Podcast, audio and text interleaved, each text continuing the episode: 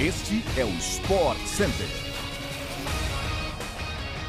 É isso, um bom dia para você, fã do esporte. Estamos chegando com mais um podcast do Sport Center, que vai ao ar de segunda a sexta-feira, às 6 horas da manhã, além, é claro, de uma edição extra às sextas à tarde. Eu sou o Luciano Amaral não se esqueça também de seguir o nosso programa no seu tocador preferido de podcasts para não perder nadinha. Aliás, ele está comigo hoje.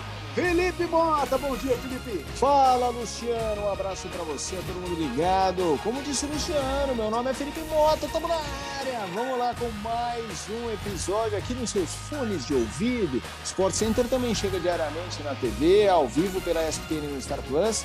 Hoje, três edições, 11, 8 e meia-noite.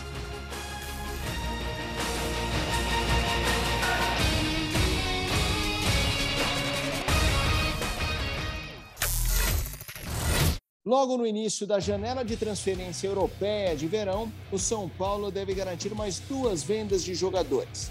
Emiliano Rigoni está a caminho do Austin FC, da MLS. O argentino, que estava em baixa, deve render 22 milhões de reais. Gabriel Sara, cria da base de Cotia, também é outro que está de saída.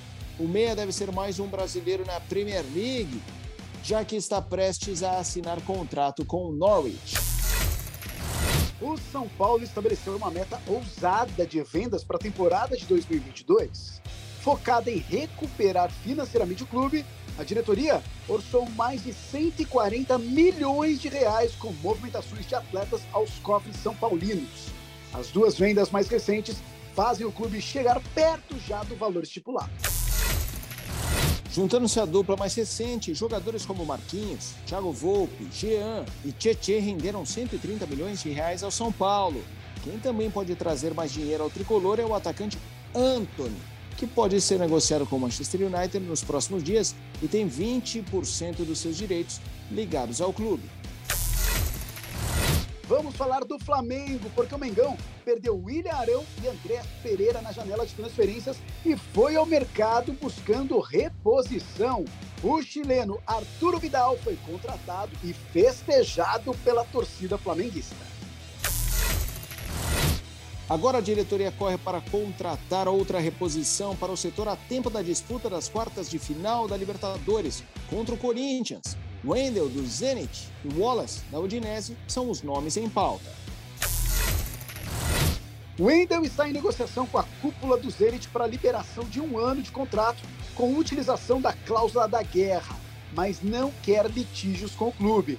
Ainda que consiga o aval, o Flamengo tem concorrência de clubes europeus pelo volante revelado no Fluminense. Campeão olímpico com a seleção Wallace é outro na mira da diretoria rubro-negra. A negociação, no entanto, é diferente. A Udinese aceita vender o jogador, mas não ficou feliz com a primeira oferta feita pelos brasileiros. A Inglaterra segue com campanha perfeita na Eurocopa Feminina. Na tarde de ontem, atropelou a Noruega pelo placar de 8 a 0 e segue na liderança do Grupo A, com 100% de aproveitamento.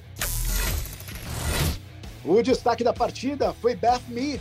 Atacante do Arsenal marcou um hat-trick e se colocou entre as artilheiras da competição. O ranking também leva em conta as eliminatórias da Euro.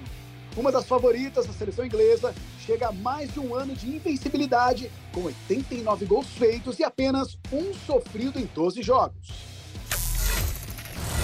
A Inglaterra marcou também com George Stanley, Lauren Hemp, Alessia russo e contou com o doblete de Ellen White. Com o atropelo, apesar de ter vencido a primeira partida, a Noruega caiu para o terceiro lugar por perder na disputa de saldo de gols para a Áustria. Você confere a sequência da Eurocopa Feminina com o duelo Alemanha e Espanha, 15 para as 4 dessa terça-feira na ESPN 2 e também no Star Plus. A seleção inglesa volta a campo nesta sexta-feira, às 3h45 da tarde, também com transmissão ao vivo pela ESPN no Star Plus. Uma reviravolta na negociação deve enfim levar o atacante Miguel Borja ao River Plate. O clube conseguiu contornar a situação do dólar que estava emperrando a negociação e já teve o atleta em seu CT para exames médicos e assinatura de contrato.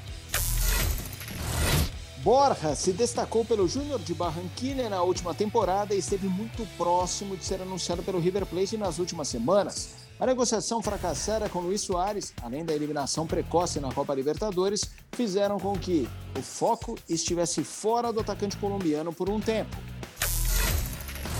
O River desembolsará cerca de 35 milhões de reais que serão divididos entre o Barranquilla e o Palmeiras, que ainda detinha 50% do seu passe.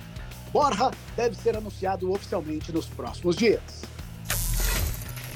Chegamos ao fim de mais um podcast do Sport Center. Voltamos amanhã com mais um episódio às seis da matina no seu agregador favorito de podcasts.